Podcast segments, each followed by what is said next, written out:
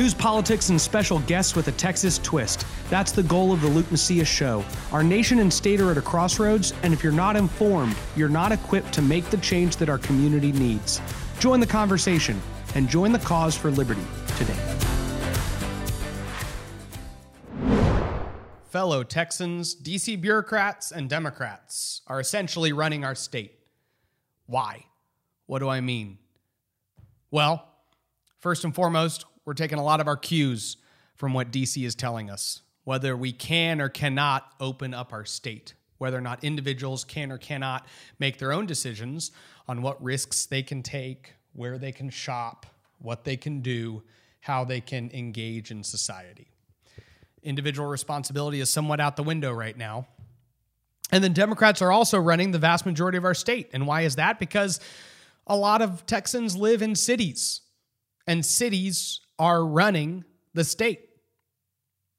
You know, uh, this last week, honestly, this is uh, a time in which I've seen more criticism levied on our on our governor than ever before. Um, you know, our governor generally avoids conflict. He avoids controversy. He's a very cautious individual, and that's something that I'm not just I'm saying. Most political observers would say that about Governor Greg Abbott. That he's somebody who tries to avoid ticking anybody off unnecessarily. And that's honestly a good trait for most individuals to have. Um, and so as a elected official, he has tried to avoid taking positions that would create more enemies than absolutely necessary. And uh, last week, he was in a position to have to make a decision, a decision that would anger one group of people, because there are some Texans who want Texas to just stay on lockdown everybody stay home. And there are other Texans who say, I'd like to start living my life again. And I'd like to do so responsibly, and I'd like to do so safely, and I'd like to do so at my own risk. Are you going to let me make my own decisions? And Governor Abbott had a press conference in which he announced that he was not ready to let Texans make their own decisions. He was not ready to let Texans decide how to engage in society, and he instead was going to continue to act as the sole decision maker for how you are allowed to live your life. And that's just a dangerous precedent to set. I think I've said this before, but I love that our founding fathers actually asked themselves the question before they took any action or gave themselves any power would the most evil among us be okay still in this position? Would our nation be able to survive? How can we limit it so that the bad guy, when he has the power, doesn't abuse it? What checks and balances can we put in on ourselves? Not on him, not on the bad guy, but on ourselves. So bureaucrats and Democrats are essentially running our state. So today, you know, last night I went to my local Home Depot in New Braunfels, and I've been there every couple days. And uh, they don't have the tile. Most of my condo is tiled, but there's a little part in the master bathroom in the closet that is not. And so my wife and I decided, hey, let's tile that while we're all trapped at home because the governor won't let us go live our lives. And so I go to Home Depot and look, and um, they don't have my tile. And they say there's this one other Home Depot in San Antonio that has your tile. So I go there this morning and I step out of my car and then I'm like, crap, I don't have a covering over my face. And I don't know if you know this, but that's mandated now in the city of San Antonio, which is why Democrats are running our state. So the city of San Antonio says if you don't wear a mask, we can fine you a $1,000. So I have to go back and I'm like, well, I'm not going to drive all the way home to drive all the way back. I got to figure out. So I look back and I have this big towel in the bottom of my car. Don't think my car's like really dirty, by the way, for those of you. I'm not, it's not that dirty of a car, I promise. But I had this eh, underneath my driver's seat, there's a towel. Now, the thing is, it's a pretty big towel, okay? It's not like, I don't know, it's a big enough towel and it's thick, but it's all I had. So I tie this thing around myself and I tuck it behind. I look like the hunchback of Notre Dame. And I'm like, can't see because I'm breathing into my glasses, which is a public safety hazard, by the way, for those of you who don't know. And I'm sitting there going, this is absurd. So if you are the governor and you're letting all this happen, you're the one with the power to say it's not supposed to happen. The attorney general, the governor, all these different people are in power to say, hey, local governments, you're overstepping your bounds here. With his executive order, he could have done a preemption that says no regulation beyond what we are saying is appropriate should be passed in any local area. And he didn't because I don't know if he's not wanting to have the fight with the cities right now, the counties, but there are tyrants. So the, the only dis, there's a disagreement between the governor and local officials right now, just so y'all understand. Local officials want to control pretty much every aspect of how of your life once you walk out of your house. And the governor just wants to control a lot of your life, but not every aspect. And what we're asking for is at a minimum just say that only the only the things the governor wants to control about your life he can control. That's one request. The second request is can you please stop trying to control all of Texas? I fundamentally don't trust a handful of those individuals to be the ones to best decide how society should react. It's a bad idea. This is not an anti Republican or Democrat thing.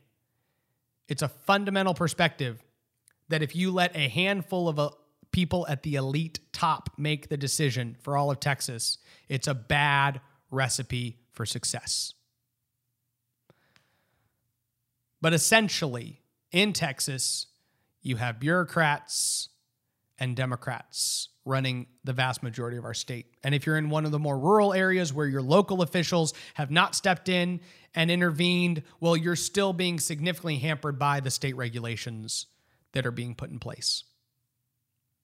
So I think what we're going to see this week is a significant increase in the call to let Texas go back to work. By the way, states like Alabama, Florida, South Dakota, they're leading on this.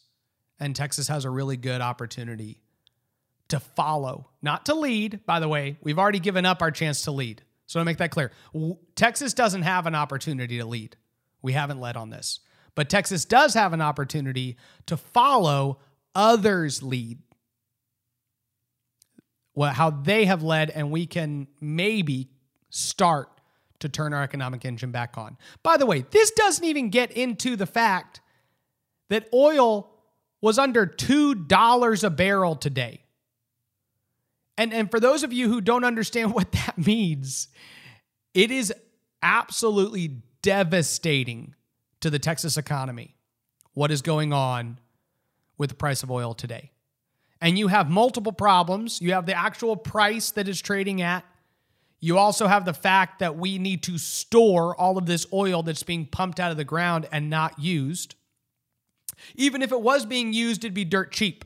But by the way, you're not even using it, and neither am I. How often have you filled up your car with gas? You're not commuting to work, you're not driving around, you're not taking your kid to soccer practice, you're not shopping, you're not going anywhere. You're maybe going to see a family member or two. I'm probably driving more than most people and I'm not wearing a mask, by the way. I ain't wearing a dang mask. I'm fine.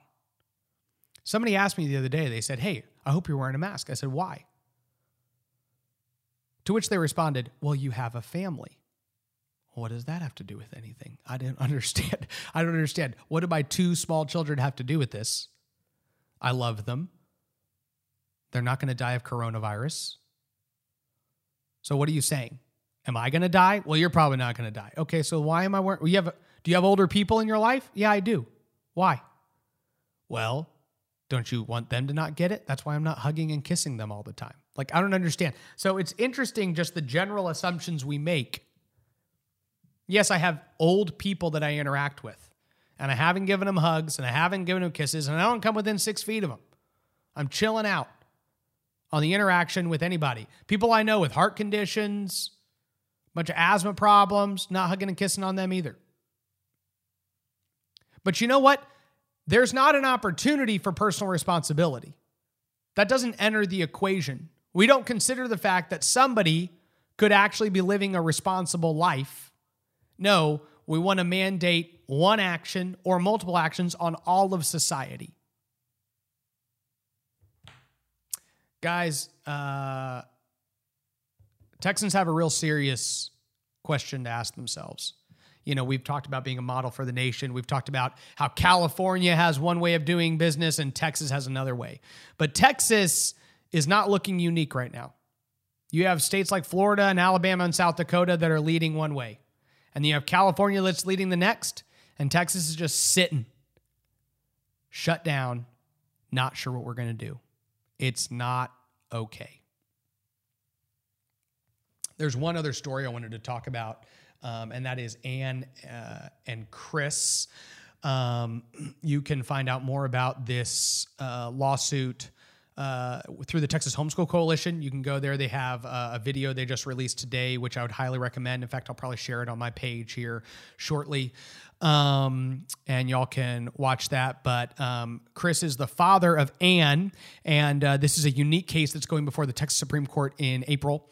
Um, and it is a lower court gave joint custody to the live in uh, boyfriend, fiance of Anne's mother. So let me explain the timeline and the importance of this case. So Chris is Anne's father. And of course, she has a mother as well who passed away. And so Chris is Anne's only living parent. And so you would assume that maybe Chris would now have full custody of Anne, his child. But instead, this mother's fiance, who had been living with Anne and her mother for several months, filed to get joint custody of Anne, not his daughter. And he got it. So the case before the Supreme Court today is one where Chris is saying that my constitutional right as a parent is being infringed upon. Uh, the Attorney General put out an opinion on this that seems to side with Chris, and I know the Texas Homeschool Coalition has really lauded the Attorney General for taking that action. Uh, we've got several strong, solid, pro parent Supreme Court justices, but just because our Supreme Court is filled with Republicans does not mean they're pro parent, okay? It is a tight split on the Texas Supreme Court. We are not guaranteed to win this case. But if Chris does not win this case, it will set a precedent to allow non parents parental rights in some sort or fashion, which would be absolutely devastating in this state. So, if you want to know more about this, go to the Texas Homeschool Coalition's Facebook page or you can go to their website, thsc.org, and I will link to some of the stories in what we release here. But uh, in, in just a second, I'm actually going to play the audio and video of what THSC released. They released a video today. And so we're going to cut to that here so y'all can watch it. Um, and then, like I said, I'll link to it in the story as well. So I'll let y'all listen to that. It's a story that I don't want any other parents, families to have to go through. It's a story that's important to Texans and other fit parents like myself. This all really began in July of 2018 when there was a very unfortunate accident where a three year old little girl lost her mother. Within weeks, the maternal grandparents filed suit against the father seeking joint custody with him. And it wasn't very long after that that the mother's fiance filed suit seeking the same thing. When she passed away, they'd been engaged for a few months. Since her mother's passing, my daughter has been living with me full time. It's been almost two years, and we were moving on. Essentially, the fiance is arguing that because he lived in the home with the child for a relatively short amount of time, that he should have an equal right to joint custody with the father. My daughter doesn't know him. She lived with him cumulatively under six months. I thought, as the biological father, I win. And we quickly learned that's not the case. Both the trial court and the appellate court have always found the father to be a fit parent. When the grandparents were kicked out by the Court of Appeals, it was because the grandparents couldn't prove that he was unfit. We have the support system in place for my daughter. She's stable and she's happy. She continues to see her maternal grandparents on a regular basis. My daughter has voiced her opinion and said that she she loves me as her father, picking her up after school, picking her up after daycare, taking her to swim, taking her to ballet. She's already lost one parent. She wants to be with her other parent full time. It's disheartening to know that someone who hasn't been involved in her life to the extent I have been could potentially have rights to her. We are arguing that the trial judge violated the father's constitutional rights to parent because he's a fit parent when she awarded rights and possession to a non parent over the father's objections. We're hoping that the Texas Supreme Court will rule in our favor and protect the rights of fit parents. It's an important case for Texas to really solidify parental rights. If we lose this case, it could have a devastating effect in Texas because it could set, it would set the precedent that live in boyfriends, nannies, roommates, anyone who happened to be living in the home with the child and had a relatively minimal role in their life can sue for custody and actually get rights and time with your child. Since she was in the womb, I would read to her, touch her mom's belly when she kicked. When she came out, I was one of the first people who got to hold her. First night she was born, she slept on my chest. She has a lot of my features big cheeks, big smile. She's my daughter. She's my princess, my little bear. cry. Because of that little girl. She's my everything. She's worth fighting for. I don't want it to happen to any more families in Texas. It should end now. My only guilt is being a father to my daughter.